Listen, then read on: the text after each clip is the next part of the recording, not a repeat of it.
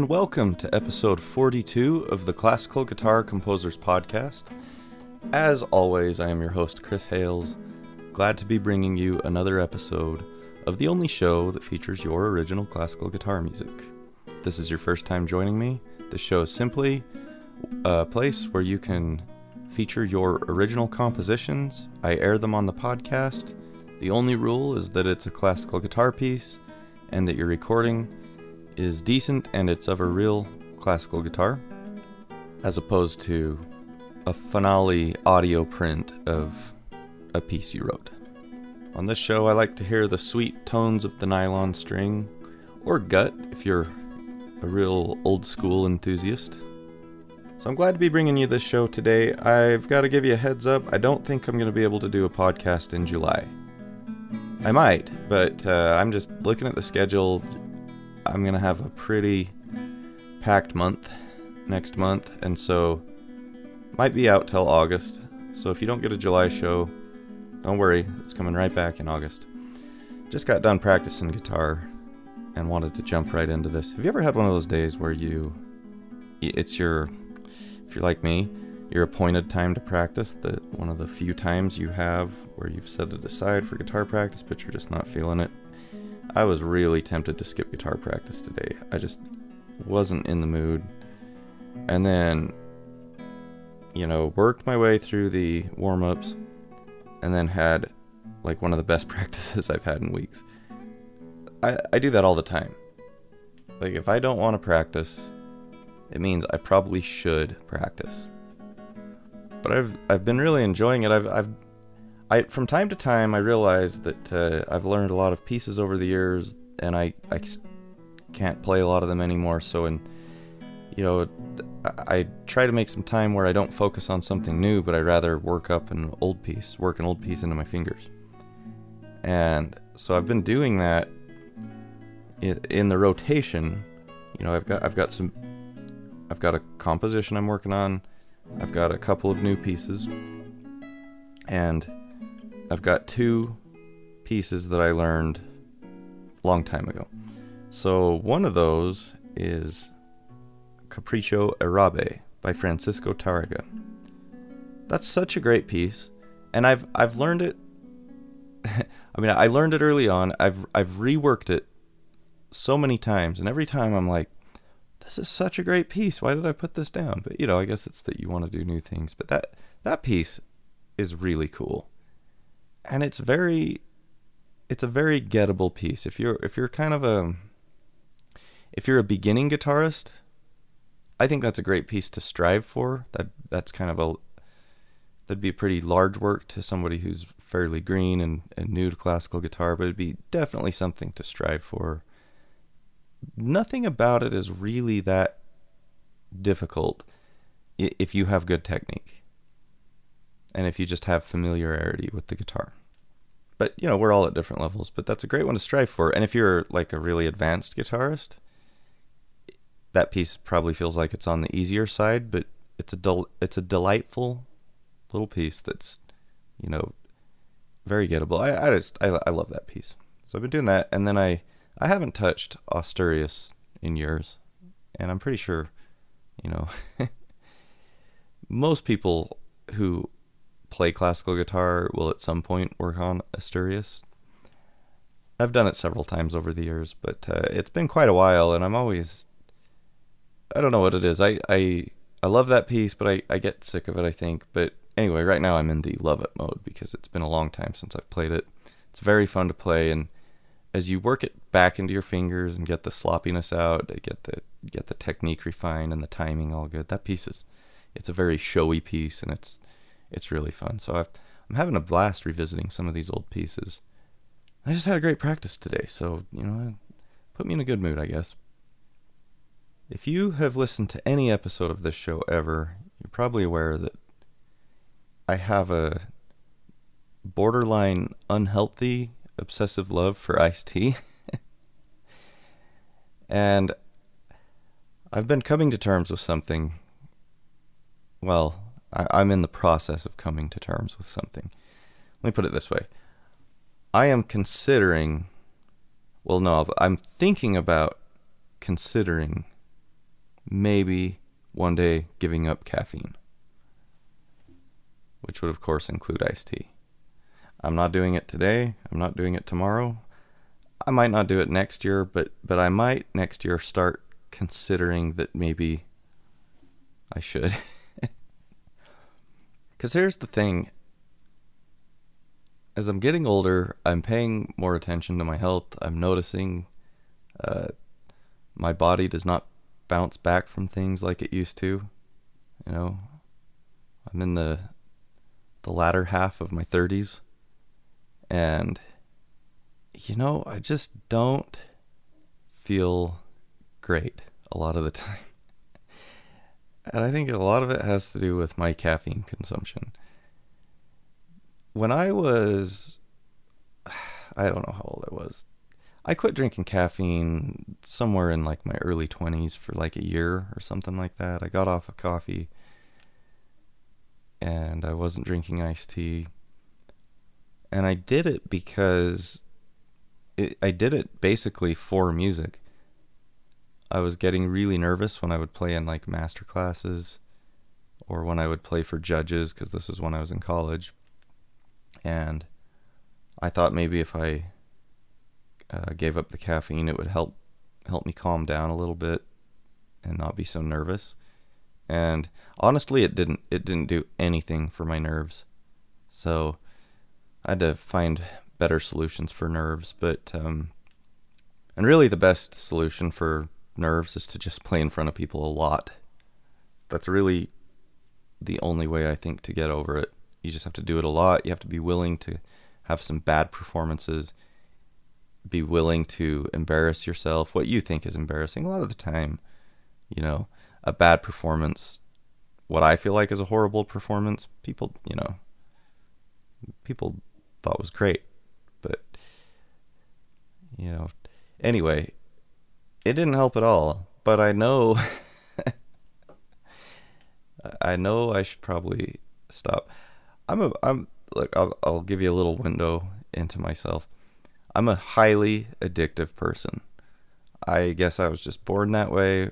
Whatever, whatever it is, I if I ever wrote an autobiography, it would be called "Addicted to Everything," and you know that it can be unhealthy things. It's also like on and off, you know, uh, if I get on a fishing kick, fishing's like all I want to do, and it, it might be, it'll be like borderline obsessive, and then it'll it'll be disc golf, and right now I'd, I'd probably have a better balance of those kind of things right now. I'm doing a little fishing each week, little disc golf each week, not too obsessively. But I am reaching a point where I'm just tired of being like physically dependent on caffeine. So feels like the show just wouldn't be the same without it, but anyway, that's on my mind. I'll tell you what else. I need to pay attention to dates when I come across an article on the internet because I came across this article and I was like, well, this is juicy. It was about classical guitar and I was like, huh, do I want to talk about this on my show? And I thought I would mention it. I thought I'd, I'd get into it a little bit uh, because it was some kind of juicy uh, gossip in the classical guitar world. and then I, I went looking for it again. I wanted to read it again and see if I really did want to talk about it or what from the article I wanted to talk about. And it took me a while to find it, and I don't know how it is I just came across it the other day, but uh, it was 10 years old. So the, it's not news. It's it was news 10 years ago. Anyway, it was just it was John Williams, the guitarist, was uh, coming out with his autobiography and and kind of was ripping on Segovia, and I I found it very interesting what I was reading, and well, yeah, this is old news. Turns out. So I'd like to maybe read the book. I mean, it sounded kind of interesting. He was talking about Segovia bullying students and you know I mean, I don't I don't think it's really that revealing in the age of YouTube. There's a lot of videos of Segovia. he really does not seem like a nice guy. I've also read like a lot of letters he wrote and I read this one where he's just ripping. He he wrote a letter to Ponce and he's just ripping on Villalobos, and you know, and then writes like something real nice about Villalobos to Villalobos to for his. I think it was for his etudes. Anyway, but I'm not going to get into 10 year old stuff. So, speaking of Villalobos, though, at my job this week, I, I had an unusual recording session. I actually had a few. We had a show that called for steel drum, and it's like wall to wall, like the entire show, which is like an hour and a half of music, pretty much is nonstop, has nonstop steel drum playing. And it's a fairly it's a fairly unusual instrument to come across in really any orchestration. So this percussionist came in and I was recording him on steel drum and uh, my friend Parker who you might know from episodes where he's been a guest, he recorded the same guy on marimba. The guy's a just got his doctorate in percussion and he was telling me you know, we, we got talking, and when he found out that I was a classical guitarist, he wanted to talk about Villalobos because I believe it was for his uh, PhD. He he did a big study on um, how well get, uh, classical guitar music transcribes to the marimba, which I find really interesting. I've never thought of that, but he was talking about their similarities in timbre, and I was like, okay, I can kind of see that. Um, but also, you know, they play with four mallets, and we typically have, you know, other than strumming, we're playing with four, we're plucking four strings at the most, unless we're rolling chords or whatever. So, in the same way, a marimba can kind of roll chords. So I guess guitar music transfers really well to marimba. And this guy particularly was studying Brazilian guitar, Brazilian classical guitar, and is transcribing some Villalobos. He's he's done uh, coro. He called it choro. I've never heard it pronounced that way, but however it's pronounced, he's done that on marimba. I, so I told him we're gonna have to. He's gonna have to show it to me because I I'm really interested in hearing that. But I I thought that was pretty fascinating. I've actually always really really liked the marimba and I, I always kind of liked islandy music, so maybe that's why. But I I love to hear this because I think the marimba is a really gorgeous instrument, and it'd be kind of cool to hear. You know, we're usually playing the transcriptions for guitar.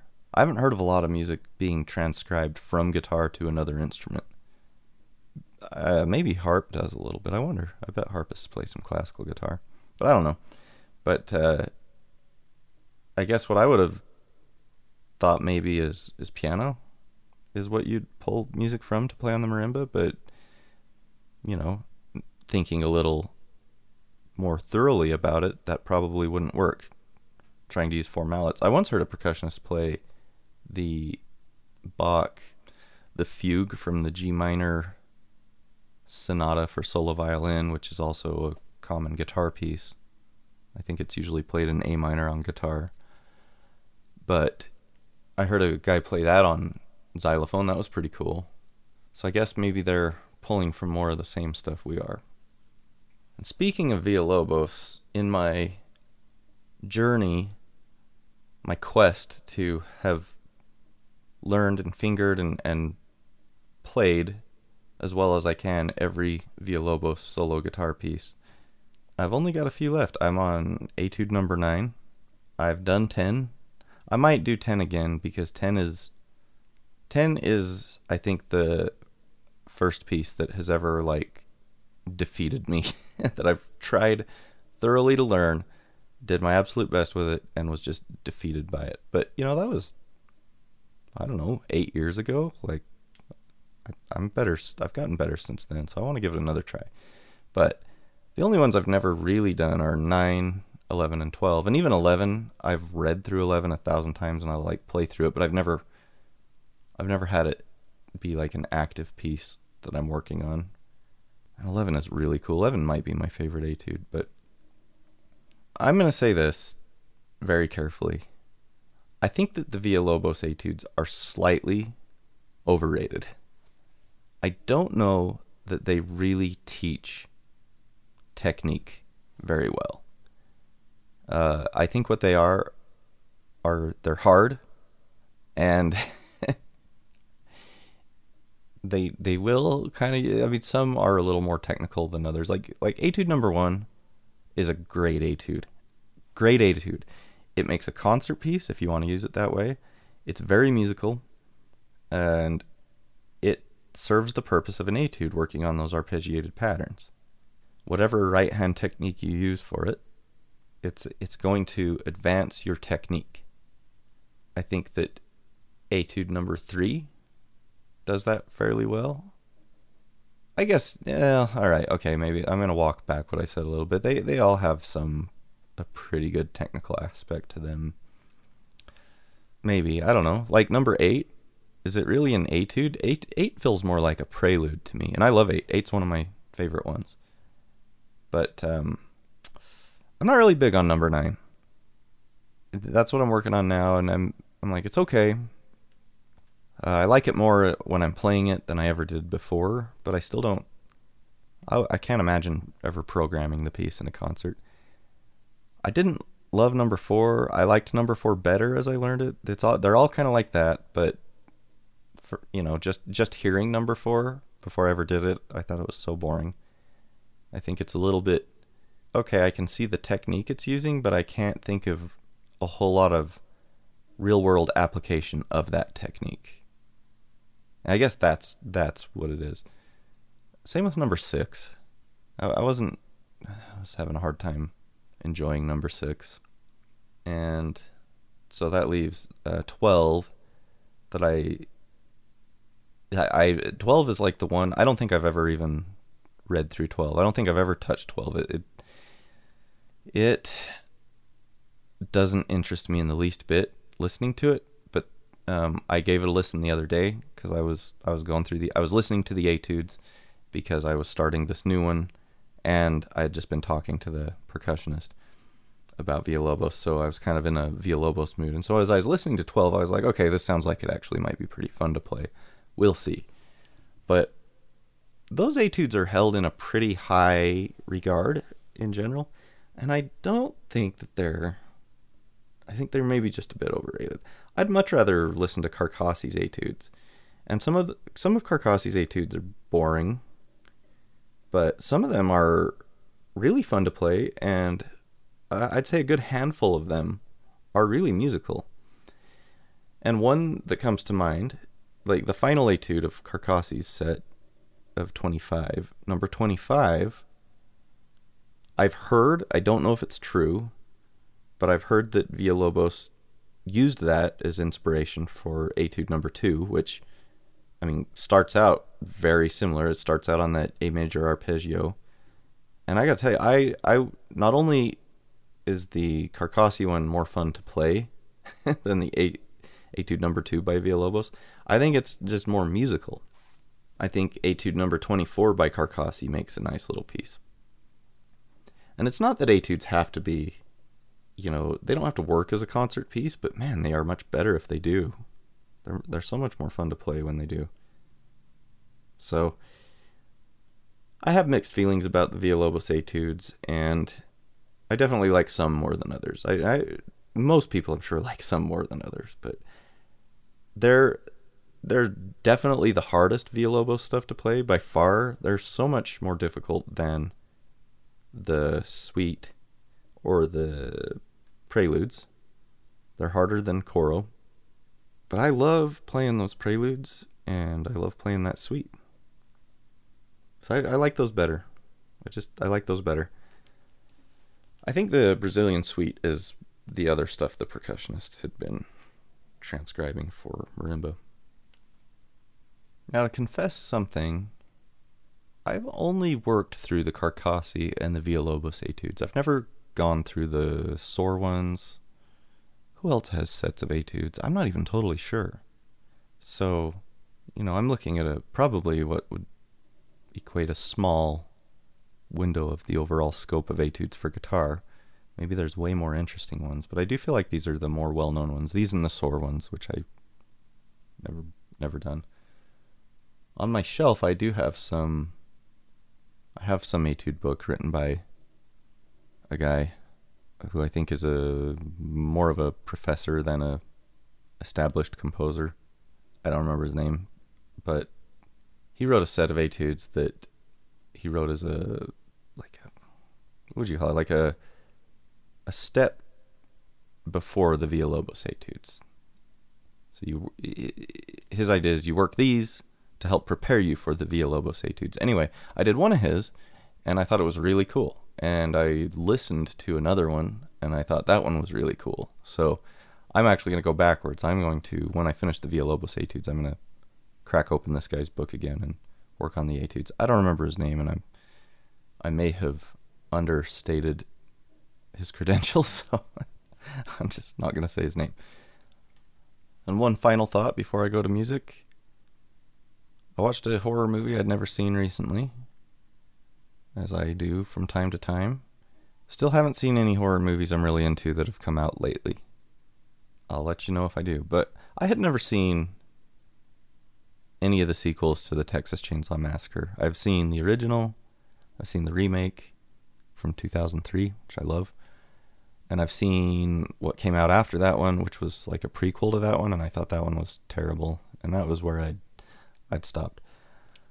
I watched the Texas Chainsaw Massacre 2 the other day, which is filmed sometime in the mid 80s. I'm not totally sure when. That movie was freaking bonkers.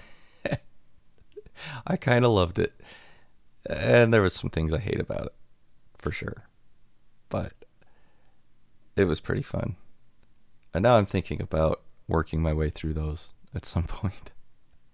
if I ever find time to watch more movies, but I didn't like the portrayal of Leatherface in part 2. They kind of tried to make him a bit more like Jason. Made him a lot less scary and a lot eh, it just kind of was weird and that uh, yeah. But overall that movie was just bonkers. That was pretty fun. If you're into horror and you're into just something that's nuts, that's a good one. Speaking of that, I I'm really curious about. Uh, I'd like to get some listener feedback on this. I've I've had some good positive feedback on on the October shows I've been doing, where we talk horror movies instead of doing a guitar show. Uh, does anybody like really enjoy it? Or uh, do you guys want me to stop doing that? Because i'm thinking about doing it again this year. I'm probably going to. Uh, but i would be curious i would like to know. And uh, if you don't like it it's not going to hurt my feelings. So you know go ahead and tell me. Okay with that i'm going to go to some music i'm excited to share something with you today i know i had talked about doing an interview uh, I haven't touched base with the potential guest, and I really, I just haven't had time to set up. It, it's a little more involved to set up an interview and do a podcast with that. I want to do it and still plan to, but uh, the guy who's going to come on, I know has been uh, really, really busy, as have I. So it might not be the right time of year to do it. We'll, we'll hopefully get one in though, because I'd, I'd really like to talk to him. But today, uh, you know, in the past episode, I've talked about friend of the show, Christian Heim. He's he's recorded an album. It's scheduled for a release uh, on June 24th, and I'm I'm I just think it's really cool. Uh, he's releasing an album that's his own compositions on a guitar that he built. I mean, it's really cool. So he's gonna give us another preview of the album so Christian writes Hey Chris, I really enjoyed the last episode. Great to hear that you have time to play and compose a bit more again. I know how important that it is for my own well being. It is fun to hear your feedback on the sound of my recordings. It is mainly the guitars doing the job. I spend about five minutes in Cubase doing some tweaks and mastering. I even disable EQ because I don't know how to use it properly. I have found something that works for me, I guess. Speaking of guitars, I just completed another, guitar number 8. I'm a bit biased, but in my opinion, it turned out amazing. My wife tells me that it is her favorite so far, but she is referring more to the visual than the sound. I can share some more details about it once it has found its way to its new home in the near future. I will most likely share some recordings from the setup tests on my YouTube channel as well. With regards to the pieces on my album, I am really happy that you feature them on your show. Here's a collection of three pieces I have called Nocturnal that is on the upcoming album. So if you want to use them in this month's episode, that would be really awesome, actually, since that coincides with the release of my album. Once the album is released on the 24th, I will send you the link to the album on Spotify. Anyway, here's the link to Nocturnal, part 1 through 3. And he added, Well, let me correct that one comment a bit. When it comes to the album, I had a professional help me with the final production and mastering of all the pieces. Christian. Thanks, Christian. So, yeah, and just a quick comment on the EQ. Personally, I don't ever use EQ on a solo guitar recording. I think EQ more purpose is helping things sit in the mix, letting everything be heard and not having harmonic frequencies fight with each other. And other than that, you know, maybe a decorating an instrument, you know, in like a a unique way that you want this instrument to sound, but it, I can't imagine anyone wanting to mess with the sound of a a nice nylon classical guitar and uh, you know, I'd, I'd say if you're you're wanting to mess with the EQ, maybe try different miking positions before you start EQing. That's just a personal opinion. I like to just use a, a light compression and a, a light reverb, and that's it. Like Christian says, let the guitar do most of the work. So, with that, we're going to hear these uh, three parts to Nocturnal by Christian Heim from his upcoming album. And these are Lullaby, The Dream, and Aurora Borealis.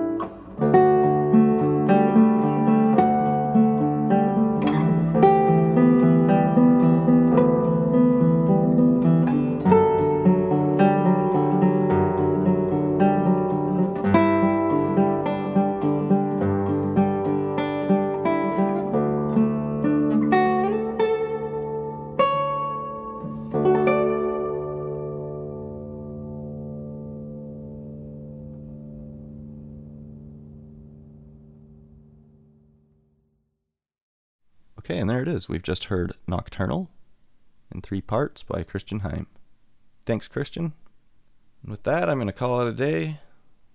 I'd like to thank you all for joining me on this episode. And remember, if you have a classical guitar piece you'd like to be featured, you'd like to have featured on the show, just send an MP3 recording to Chris at classicalguitarcomposers.com.